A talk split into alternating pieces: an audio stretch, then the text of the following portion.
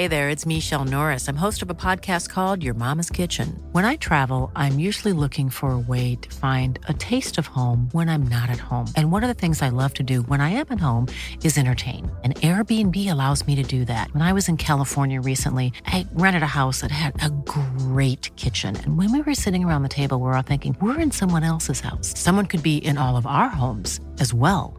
If you have a home, but you're not always at home, you have an Airbnb. Your home might be worth more than you think. Find out how much at airbnb.com/slash host. Hiring for your small business? If you're not looking for professionals on LinkedIn, you're looking in the wrong place. That's like looking for your car keys in a fish tank. LinkedIn helps you hire professionals you can't find anywhere else, even those who aren't actively searching for a new job but might be open to the perfect role. In a given month, over 70% of LinkedIn users don't even visit other leading job sites. So start looking in the right place. With LinkedIn, you can hire professionals like a professional. Post your free job on linkedin.com slash people today.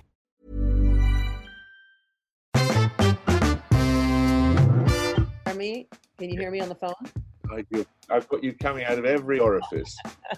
I'm really not. You're breaking up quite badly. Hello, and welcome to the Lock In, where I finally get to talk to people I want to hear from in a place I want to be the pub. For some reason, this bloody thing has started playing back some rubbish. Oh, right. Where were we? I forgot. I have too.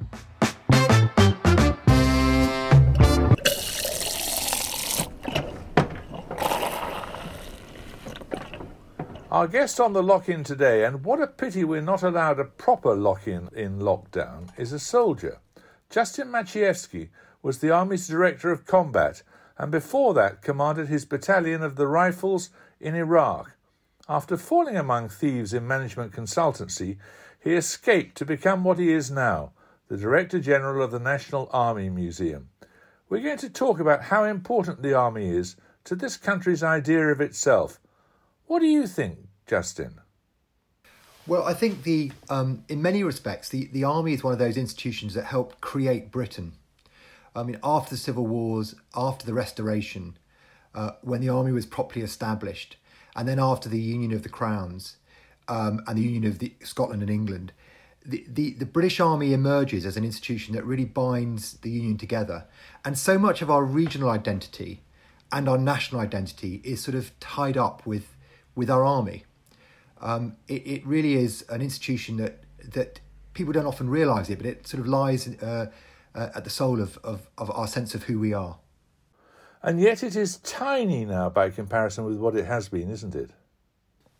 Yes, I mean the army is now, you know, under hundred thousand, and that's smaller than the uh, the German army was allowed to be after the First World War under the very strict uh, conditions of the Versailles Treaty. So the British Army now is is really a very small army in, in, in global terms, and even in European terms, it's it's probably number five or six uh, within Europe. Um, so it's a very small army, but it's obviously a very it's a professional army and is very highly regarded.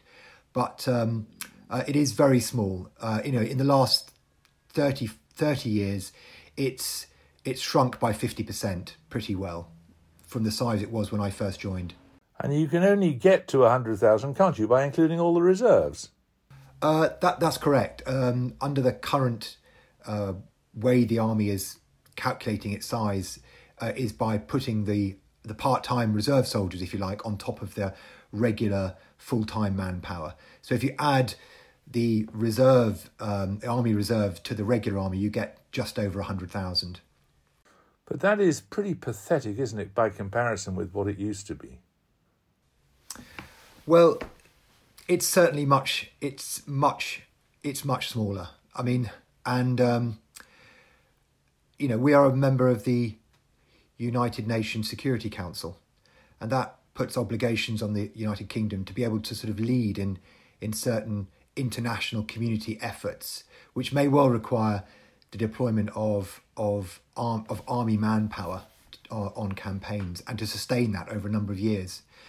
And so I'm not sure I'd use the word pathetic uh, because it's still a, it's still a very effective small army. but but these numbers are are really small, and for a country that uh, wants to be on the Security Council, it, it is a very small army, and I would say it's in terms of size, um, as a historian, um, and as a veteran, um, and speaking very much in a personal capacity, um, it, it's verging uh, on on it, it pushes the bounds of credibility. But it's well trained, isn't it? It is really well trained. I mean, that's why I would never use the word pathetic about the British Army. It is incredibly well trained. Uh, the individuals in the army are very well trained. Um, and training really has been one of the things the British Army has been extremely good at for hundreds of years. I mean, if you go back to the way that Sir John Moore drilled his infantry down at Shorncliffe, uh, you know, when there was a fear of French invasion. If you look at the way the British infantry was drilled and trained uh, in the Peninsular War uh, by Wellington and, and, his officers, if you look at the way the infantry, uh, you know, trained in its in its marksmanship in the late 19th century and was able to kind of bring the German army to a shuddering halt at the Battle of the Marne in 1914, all of this was down to really good training the British Army, throughout its history, has taken training extremely seriously. If you like, the craftsmanship of war is something that is at the heart of the DNA of the army. And this has never changed. So even though the army is small, and I would say extremely small for the kind of dangerous world in which we live, um, uh, I, I, I, think it to some extent makes up for that in the extreme, extremely high standards of training that it, that it has managed to maintain over the over this over the years. It's very funny you should mention Sir John Moore because I was lying in bed this morning remember, remembering a poem that I learned when I was at school, prep school.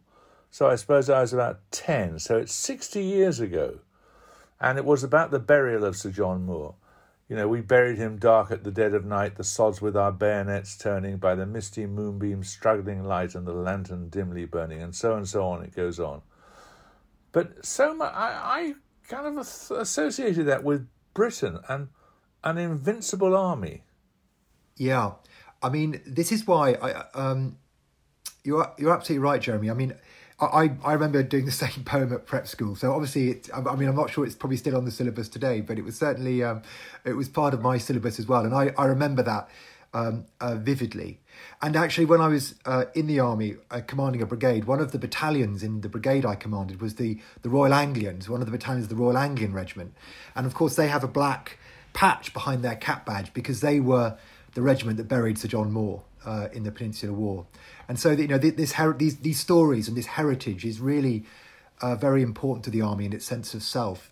But I think more than that, I do think, you know, our army is a core part of our national sense of identity and national self confidence as well. And I, and I think that if you look at the last 30 years since the Cold War, you know, successive governments have have cut the army back, they've merged regiments, they've restructured, they've cut the costs. But I think one of the intangible um, things that's happened in that process is the, if you like, the over time they've eroded uh, people's self confidence in uh, national self confidence um, um, that is kind of drawn from the sense that this nation has a great army.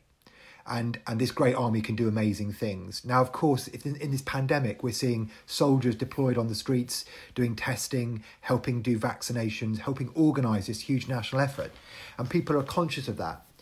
But, you know, every salami slice uh, of the army over the last you know 30 years slowly but surely leads leads to an ebbing of the the confidence that we instinctively have in our nation's ability to mobilize military power and use it.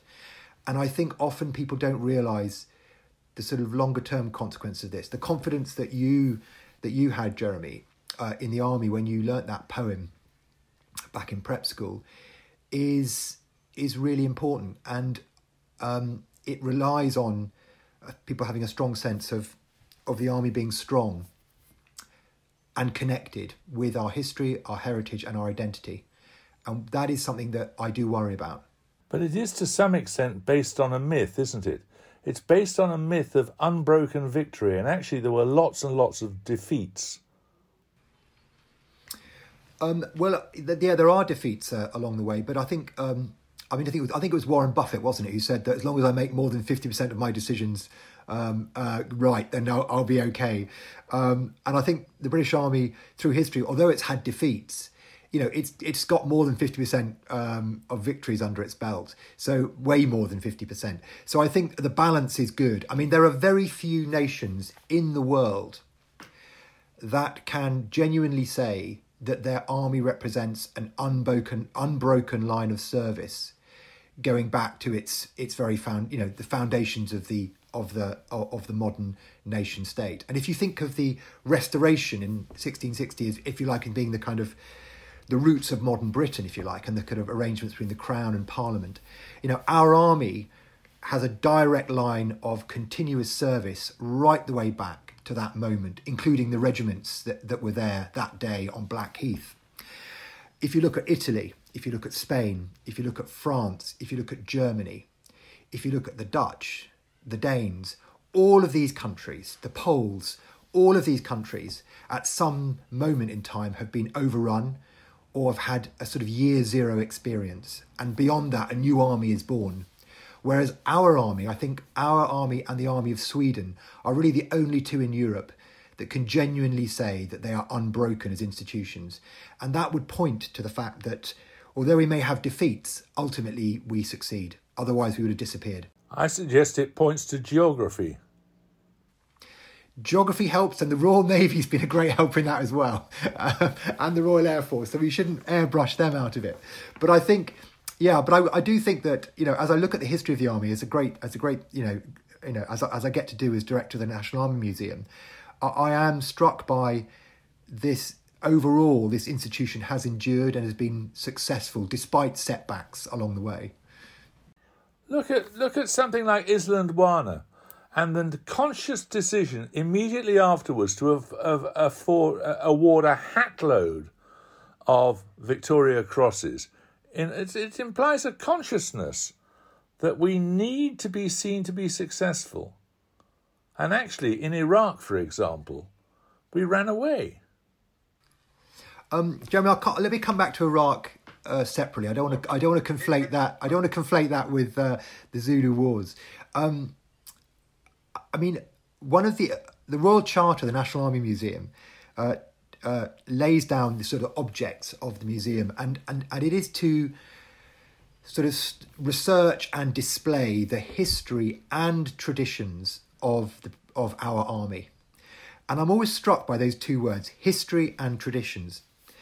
Now, uh, the reason I say that is because um, you know you can study the deep history of the of the army and, and unearth lots of uh, areas where the army may have fallen short. And Isandlwana was a was a you know was a spectacular failure um, in the field in the Zulu Wars. That's history, but traditions are about those stories that you hold on to to underpin your sense of self, identity, and and self belief. And if you like, where Rorke's Drift comes in. Um, and the heroic defence of that of that small uh, set of buildings by a company of British infantry um, in 1879 is that the story that tells the army is that you know when you put us somewhere we we hold on we stand firm. And this story is is latched onto as an iconic story. And that's where traditions come in. So i think sometimes we need to distinguish between history and traditions the tradition of Rorke's Drift and what it represents to the army and and the soul of the army is incredibly important um, whereas Isandlwana is a failure but is not part of our tradition. Rorke's Drift is part of our tradition. In the same way that in America, the Alamo is a very small little engagement uh, in Texas, but it's iconic for the Americans. And so Rorke's Drift sort of fits into that category. And, and armies are allowed to have these stories around which they build their sort of folk memories. And, and so um, we must not try and be too, um, I won't say critical, but forensic about some of these traditions um, and these episodes. In terms of Iraq, you know, I was I was there, um, you know, on three tours of duty in Iraq, and I don't ever recall running away from from from. When we pulled out of Basra, we did. The Americans sent, were sending more troops, and we came Jeremy, home. I mean, I think Jeremy pulling out of Basra is, something that was was actually um, what we wanted to achieve. We didn't want to hold Basra forever. We didn't want Basra to become Gibraltar. uh, the, the, at some stage we were going to pull out, and we we wanted the Iraqis to take back control of their city, and they were keen to do that as well. I was there in 2007 and 2008 when we were handing over the bases to the Iraqis, and I can tell you, Jeremy, they were really enthusiastic to take control of their streets. Now, obviously, there were the Iraqi army then had difficulty in 2008 in securing their streets uh, in Basra, and then uh, the prime minister at the time in Iraq uh, sent the army down en masse to kind of secure Basra. And the British army at that point was outside Basra, and they then went in behind the Iraqi army to support them in the operation called Charge of the Knights. And I was there during that operation, and um, it was it was a spectacular success, and it was a success. It was an Iraqi success supported by the British, and I and what I find interesting about this narrative about running away is, you know, we did pull back pull back in 2007, and we left Iraq in 2009. Well, the Americans did the same thing two years later. They, they handed over to the Iraqis as well. And so, you know, they did nothing different from the Brits. And the Americans didn't run away, and nor did we. It was a messy handover to a, a nation getting back on its feet. And it's it's been a difficult journey for the Iraqis. But I don't look back at that campaign and have any regrets on handing over Basra to the Iraqis. And I certainly don't regard it as running away. One of the difficulties in convincing people that that's a sensible way to look at it is that the military experience is so divorced from everyday life now, isn't it? In the days when everybody did national service, everybody understood what wearing a uniform was. And they don't anymore. No, you're right. I mean, I, I, I, there are a number of things I really worry about, and, and I, Jeremy, I, obviously, I'm speaking as a kind of a veteran now. You know, I, I, run a national museum, so I have the chance to kind of indulge in history a bit. Um, and you know, I've got a son who's serving as well, so I, I have a, I have a, you know, I, I I'm a, also the, a parent of a of a serving soldier. Um, and I'm not talking in any kind of official capacity at all.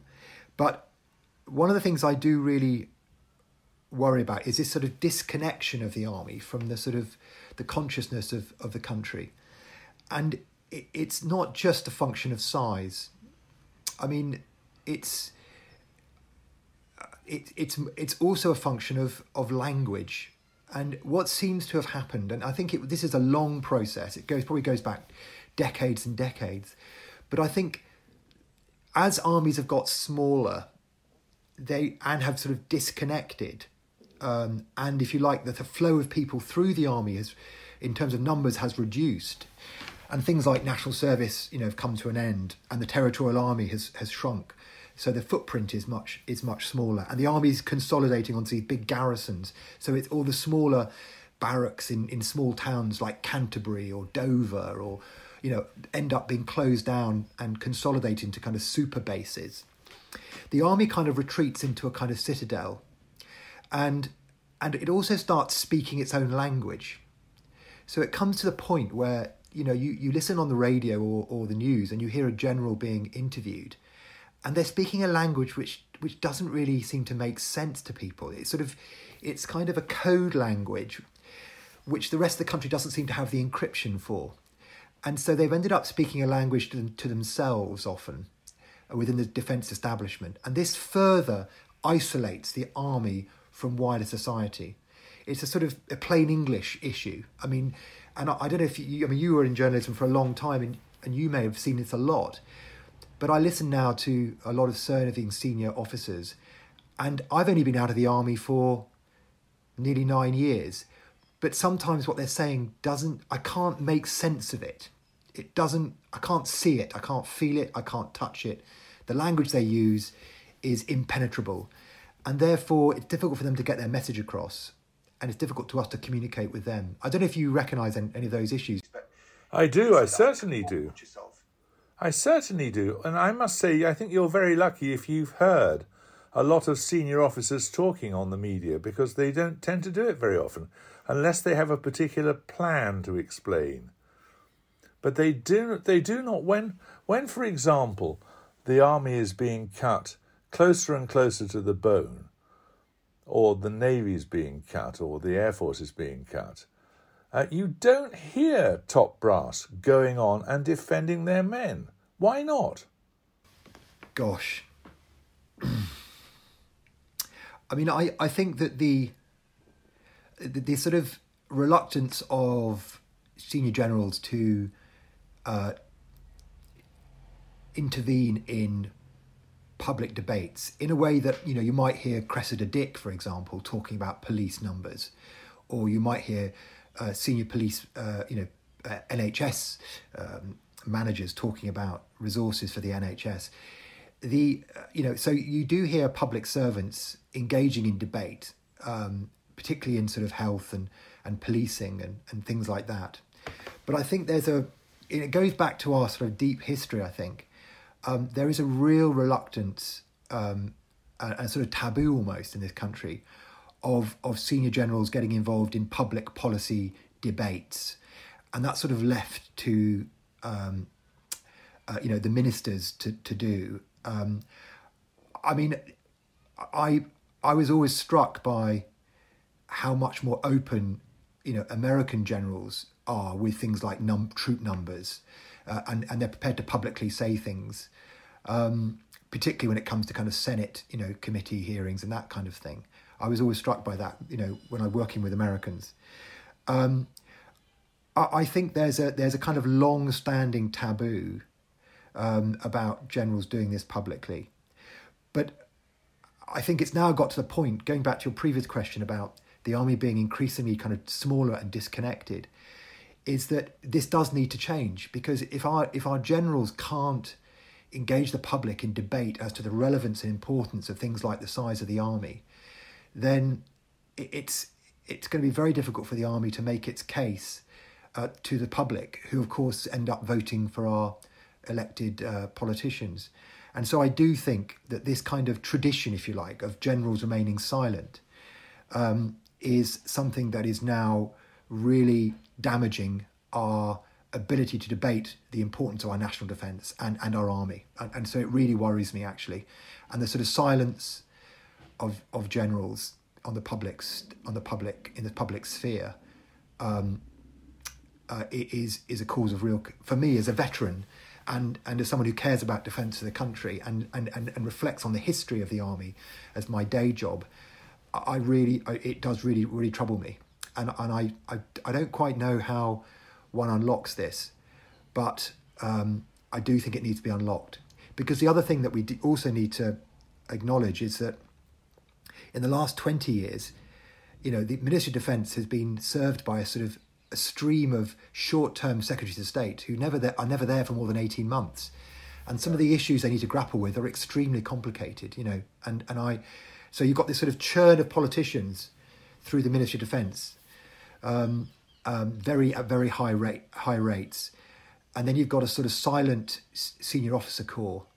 And and the combination of those two is is not good for public debate is it because, you think, we never had a standing army? Generals are just accustomed to doing as they're told. Um, I think that um,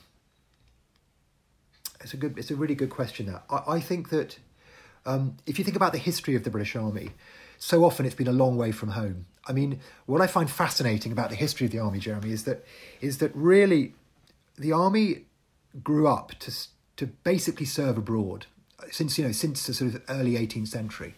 So if you look at the history of the army, most of its most of the army most of the time has served you know in South Asia, in, in you know in the Indian Empire as was in Africa, in North America, in the Caribbean, uh, and for you know and, and other places, and of course also in Europe. You know, in 1947, when when the, the army pulled out of India, most of that army ended up in Germany until a few years ago.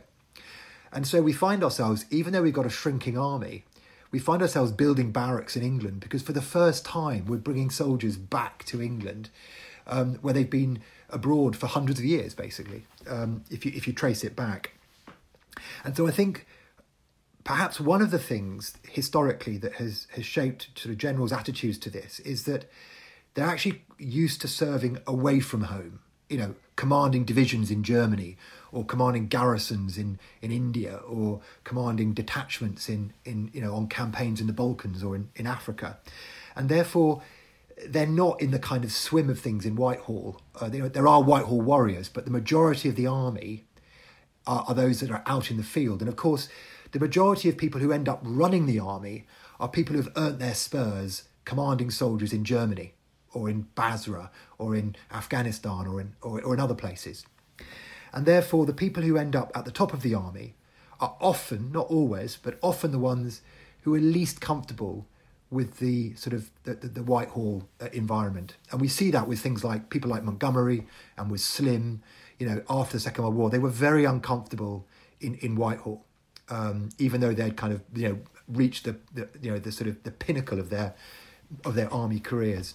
And I wonder if that is a factor in the reluctance of generals to kind of enter debate. In terms of generals being told what to do, I think historically British generals have been quite good at interpreting the direction they've been given and kind of making sense of it on the ground with the resources they have at their disposal. So I think the pragmatism of British generals through history is one of the real strengths that we have. You know, we don't wait for written instructions. We do get on and do things. Cool fact a crocodile can't stick out its tongue. Also, you can get health insurance for a month or just under a year in some states. United Healthcare short term insurance plans, underwritten by Golden Rule Insurance Company, offer flexible, budget friendly coverage for you. Learn more at uh1.com. Hey, it's Ryan Reynolds, and I'm here with Keith, co star of my upcoming film, If, only in theaters, May 17th. Do you want to tell people the big news? Right, I'll do. Sign up now and you'll get unlimited for $15 a month in six months of Paramount Plus Essential Plan on us. Mintmobile.com slash switch. Upfront payment of $45 equivalent to $15 per month. Unlimited over 40 gigabytes per month. Face lower speeds. Videos at 480p. Active Mint customers by 531.24 get six months of Paramount Plus Essential Plan. Auto renews after six months. Offer ends May 31st, 2024. Separate Paramount Plus registration required. Terms and conditions apply if rated PG. Hey there, it's Michelle Norris. I'm host of a podcast called Your Mama's Kitchen. When I travel, I'm usually looking for a way to find a taste of home when I'm not at home. And one of the things I love to do when I am at home is entertain. And Airbnb allows me to do that. When I was in California recently, I rented a house that had a great kitchen. And when we were sitting around the table, we we're all thinking, we're in someone else's house. Someone could be in all of our homes as well. If you have a home, but you're not always at home, you have an Airbnb. Your home might be worth more than you think. Find out how much at airbnb.com/slash host.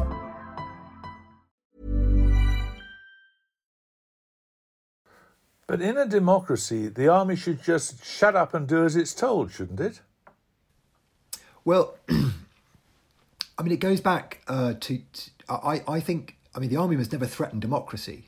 I mean that that that's and that's again one of the one of the one of the wonderful things about the British Army is it's just been this rock solid, uh, you know, support to the, the nation uh, through all its you know decisions, democratic decisions through through history. I mean, the army has never been, or very rarely been, a political factor in Britain. I mean, there are occasions when it has been. You know, the Curragh Mutiny would be one, I suppose.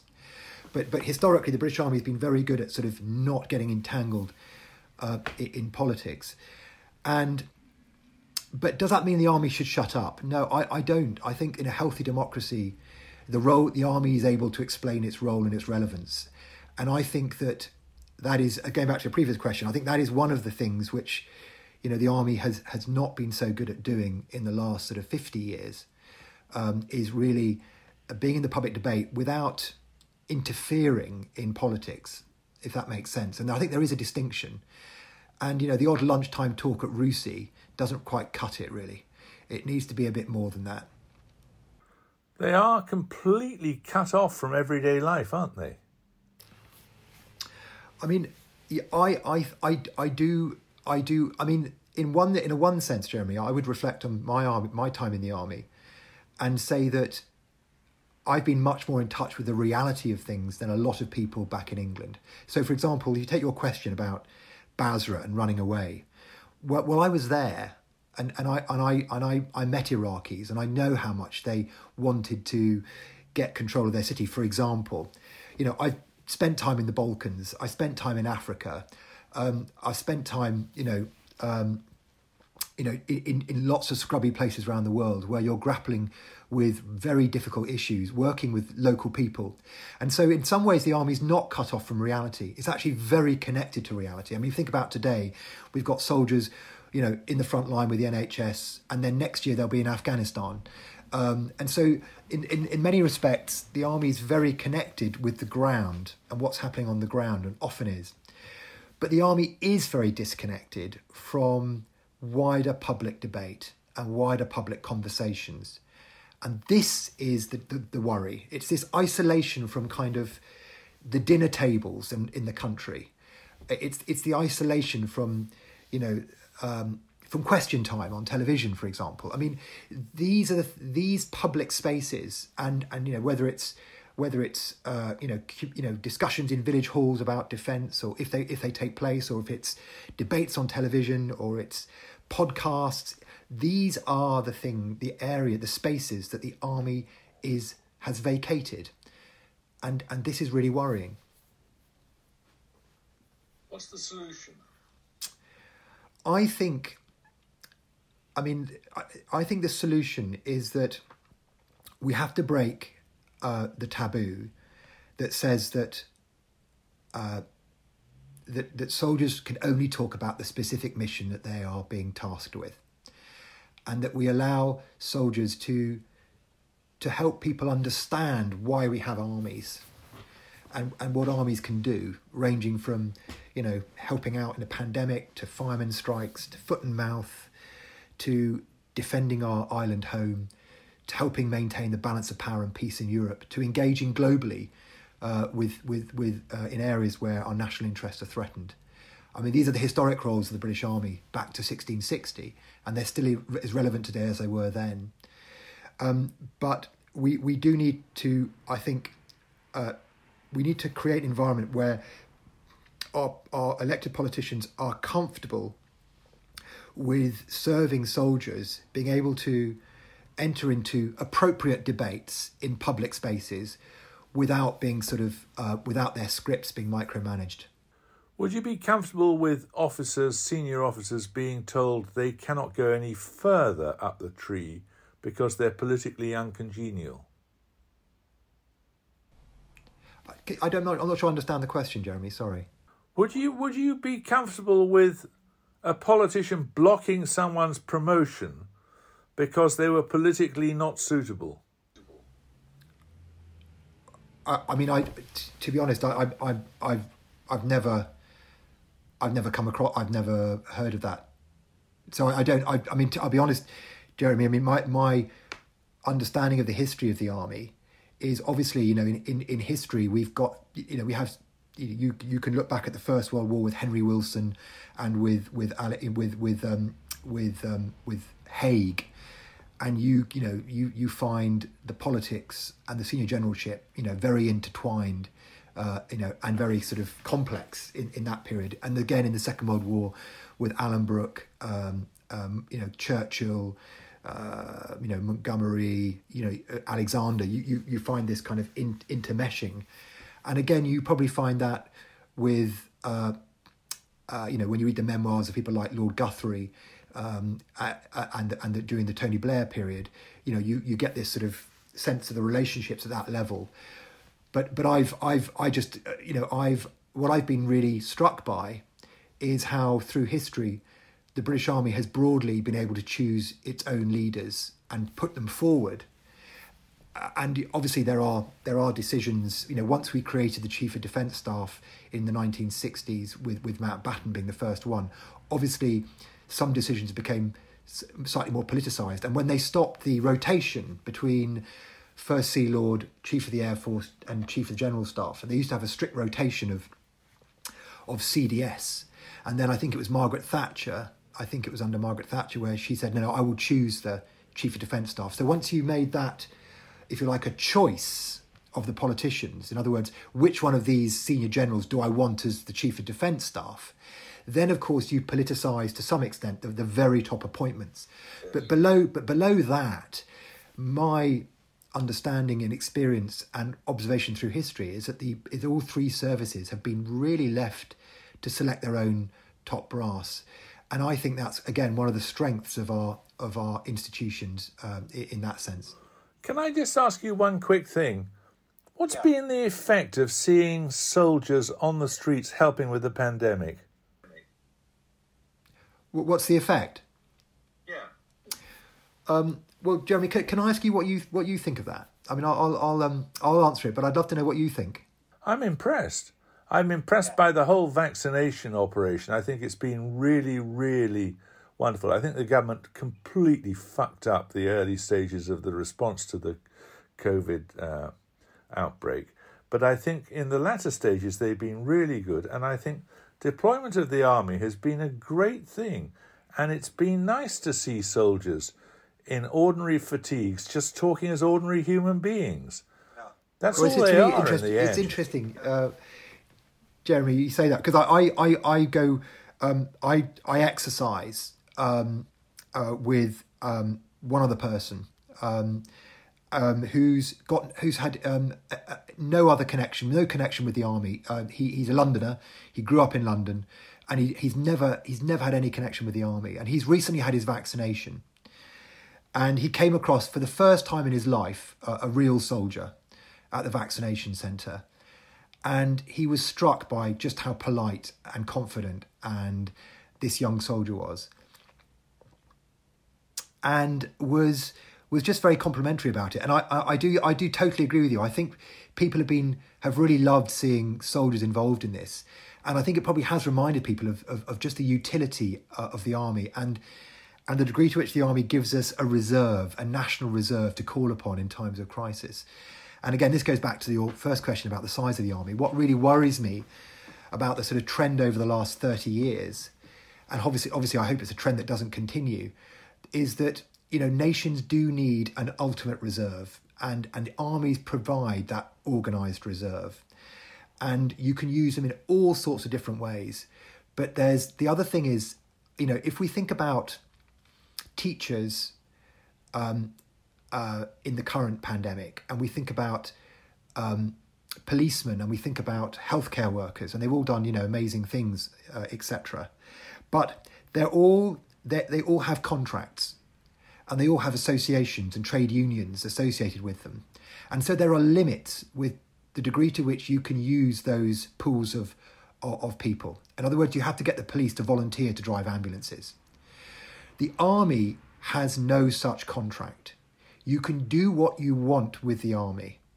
It's you know it represents you know 80,000 trained and disciplined and committed and selfless individuals that you can basically throw at a problem without any limits.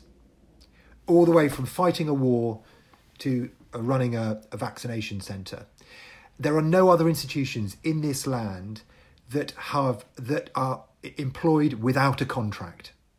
In other words, it's unlimited uh, what they can do for the country, uh, it, it, it, all the way up to risking their lives and and that's why the army is such a precious national resource because it represents the ultimate in flexibility. You almost make it sound as if the army is doing the nation a favour. I mean, it's certainly the case that it used to be 150 years ago. You, you, you, we, neither of us was around then, despite appearances. Um, 150 years ago, people used to talk about drunken soldiery.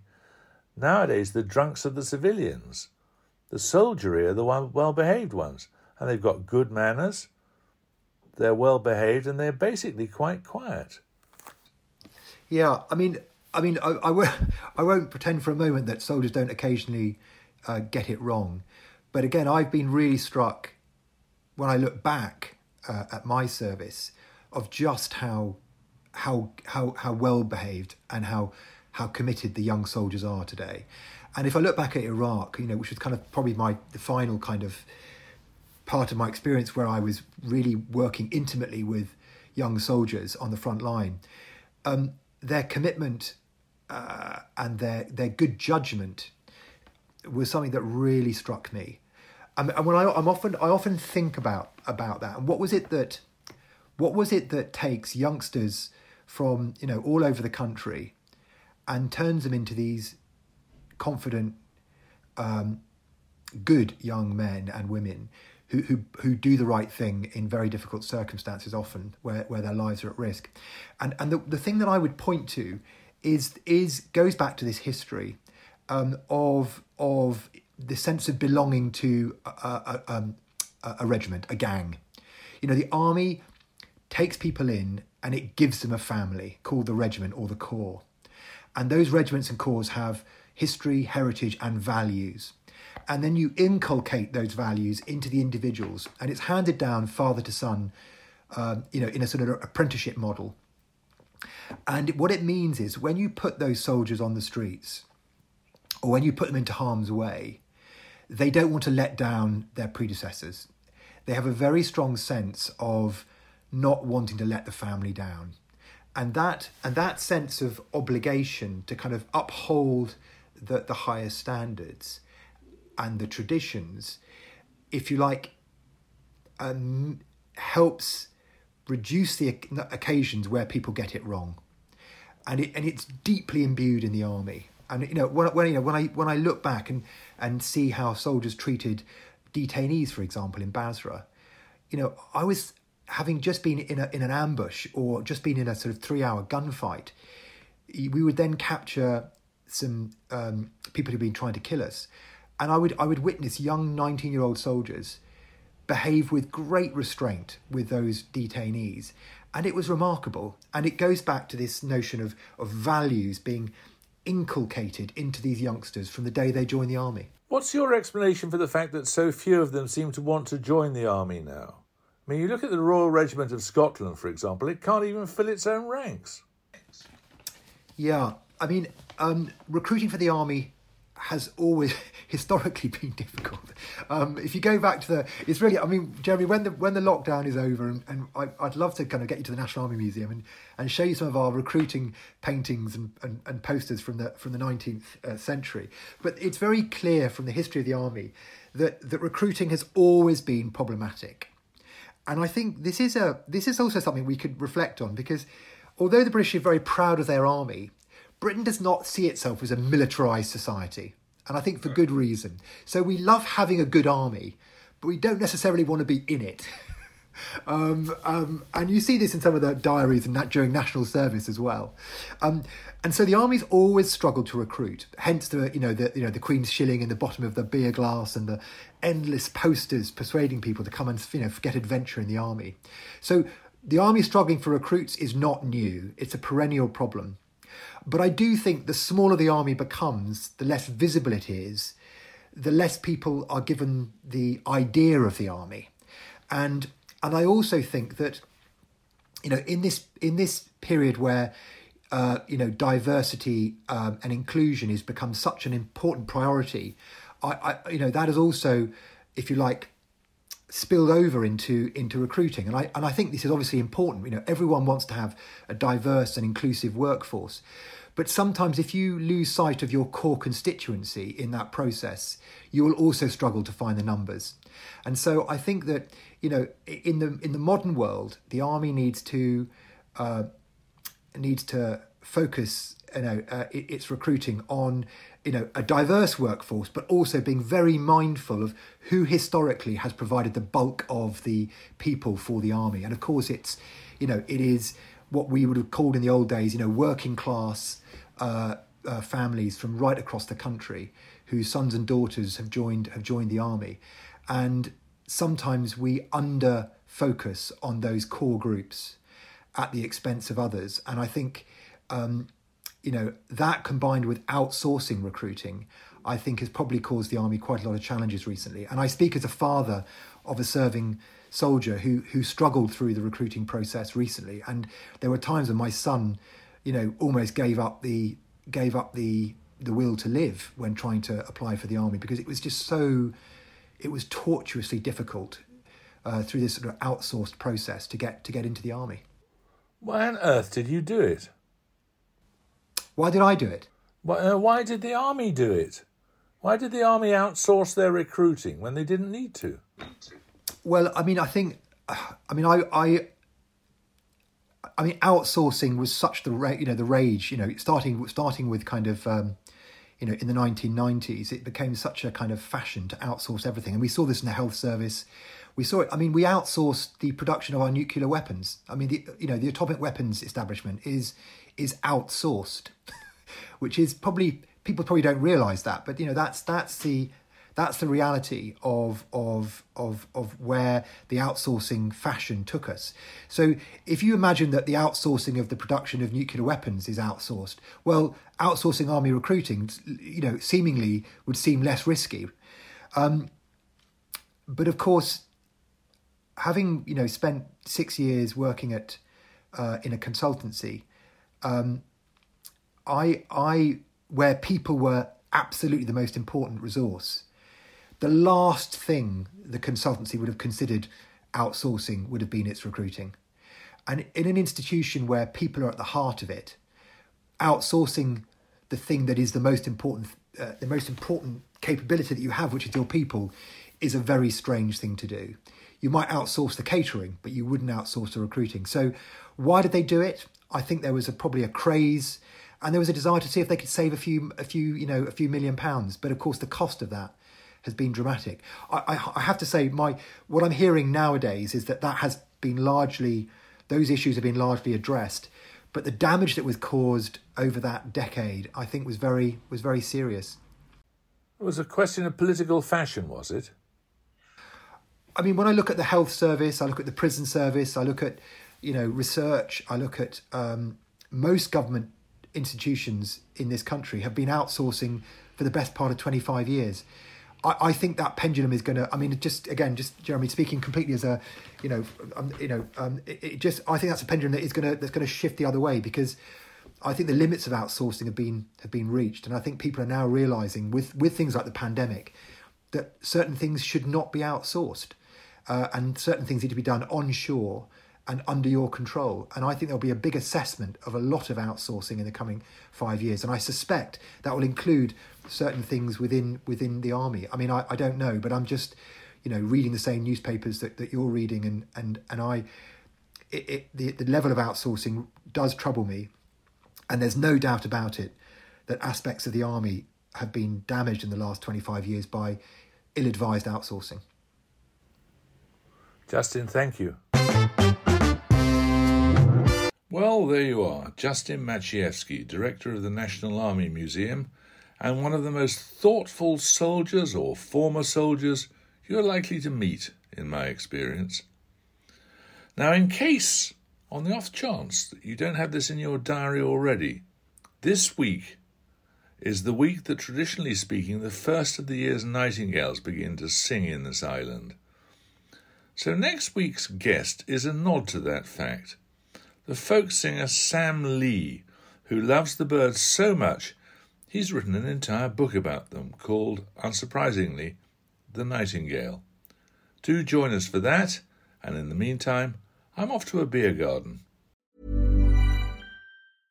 Hey, it's Paige DeSorbo from Giggly Squad. High quality fashion without the price tag? Say hello to Quince. I'm snagging high end essentials like cozy cashmere sweaters, sleek leather jackets, fine jewelry, and so much more. With Quince being 50 to 80% less than similar brands.